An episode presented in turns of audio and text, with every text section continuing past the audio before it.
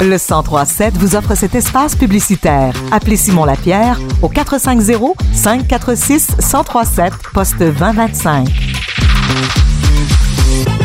L'huile de palme, qui est l'huile végétale la plus répandue à travers le monde, représente une réelle menace pour l'environnement, en plus d'être une catastrophe au plan humain et social. Nous en parlons avec le député de Saint-Hyacinthe-Bagot, Simon-Pierre Savard-Tremblay, qui est très préoccupé face aux impacts négatifs de la consommation massive de l'huile de palme. Alors, euh, bienvenue encore à Radio Autochtone.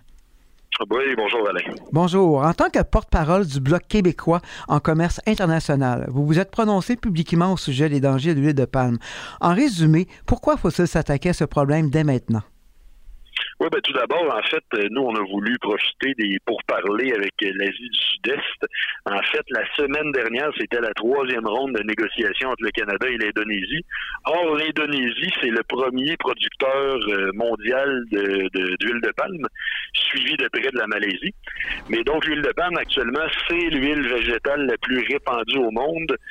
Euh, les importations canadiennes ont augmenté depuis deux mille huit de quatre cents pour cent. Puis on a malheureusement, je trouve, à tort blâmé uniquement les producteurs de lait il y a quelques années, quand on avait découvert là, ce qu'on avait appelé le Buttergate.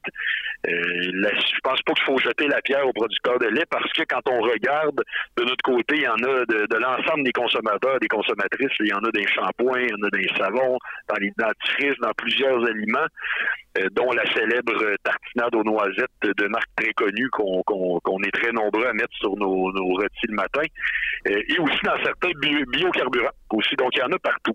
Pourquoi c'est inquiétant? Parce que c'est un véritable désastre, et euh, dans notre, notre planète, elle est interconnectée. S'il y a un désastre environnemental en quelque part, ça a un impact sur tout le monde. Or, euh, les zones qui tombent sous la coupe de l'industrie dominante de l'huile de palme dans les pays comme l'Indonésie, c'est, c'est sujet à de la déforestation agressive. Ça va mener, ce qui mène souvent à des menaces pour plusieurs espèces fauniques, dont les orang-outans, dont plusieurs types d'oiseaux qui sont obligés de trouver de nouveaux logis.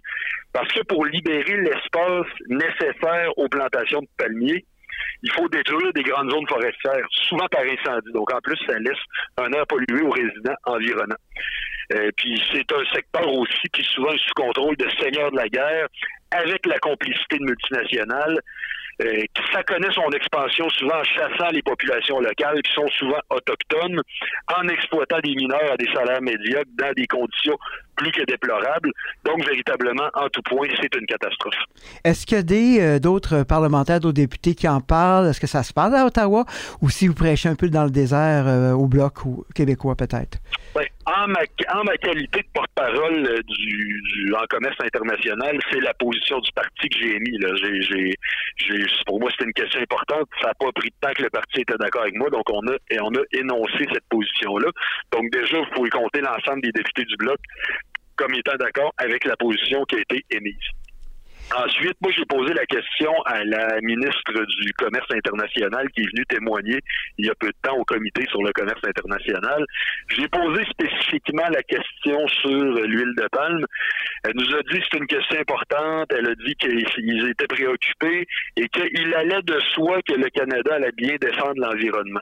J'ai pas trouvé ça si rassurant. Ben, un, une ministre, souvent, et quand elle, quand ça vient témoigner en comité, c'est pas là pour répondre aux questions nécessairement. C'est pas là pour offrir des réponses, c'est là pour tuer le temps parce que ça n'a pas le choix. Euh, j'ai pas trouvé ça nécessairement rassurant, mais on va suivre ça quand même de très près pour s'assurer qu'il n'y ait pas de passe-droit parce qu'on ne sera pas les complices d'un désastre. Et finalement, est-ce que le Canada peut contribuer à renverser la tendance? Absolument, absolument. Il y a des pistes de solutions parce que dans le cadre de ces négociations avec l'Indonésie-là, ça nous, ça offre à Ottawa un levier important. Euh, on, peut, on peut d'abord supposer que euh, que l'Indonésie va faire pression dans le cadre des négociations pour qu'il y en ait plus qui rentrent. C'est leur première production. Pour qu'il y en ait plus qui rentrent au Canada. Donc là, Ottawa pourrait dire, parfait, si vous voulez que ça rentre, on veut une démonstration claire que le produit que vous nous envoyez, il est réalisé dans des conditions qui sont éthiques, qui sont durables, qui sont transparentes, ce qui implique aussi nécessairement des robustes et des restrictifs mécanismes de traçabilité.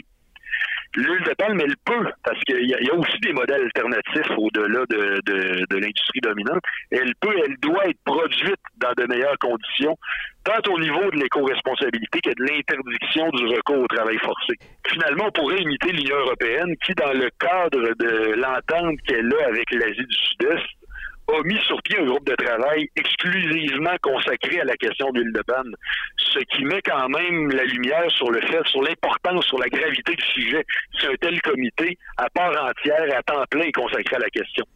Donc finalement, rappelons-nous que pour la société civile ou pour les oppositions, on a des comptes, à, on, on a le droit de, de, de, d'exiger une reddition de comptes de la part du gouvernement là-dessus. Personne au Québec souhaite être complice d'un effroyable malheur. Puis euh, Ottawa a l'habitude de nous arriver avec des ententes qu'elle que nous impose dans l'opacité la plus totale. On ne sait pas ce qui se passe dans les salles de négociation. Là, on est en droit d'être très exigeant là-dessus parce qu'on n'a pas d'affaire à entériner un désastre environnemental, humain et social. Alors, dossier à suivre. Merci encore, M. Savard-Tremblay. Au plaisir de se reparler prochainement. Merci à vous. Toujours un plaisir.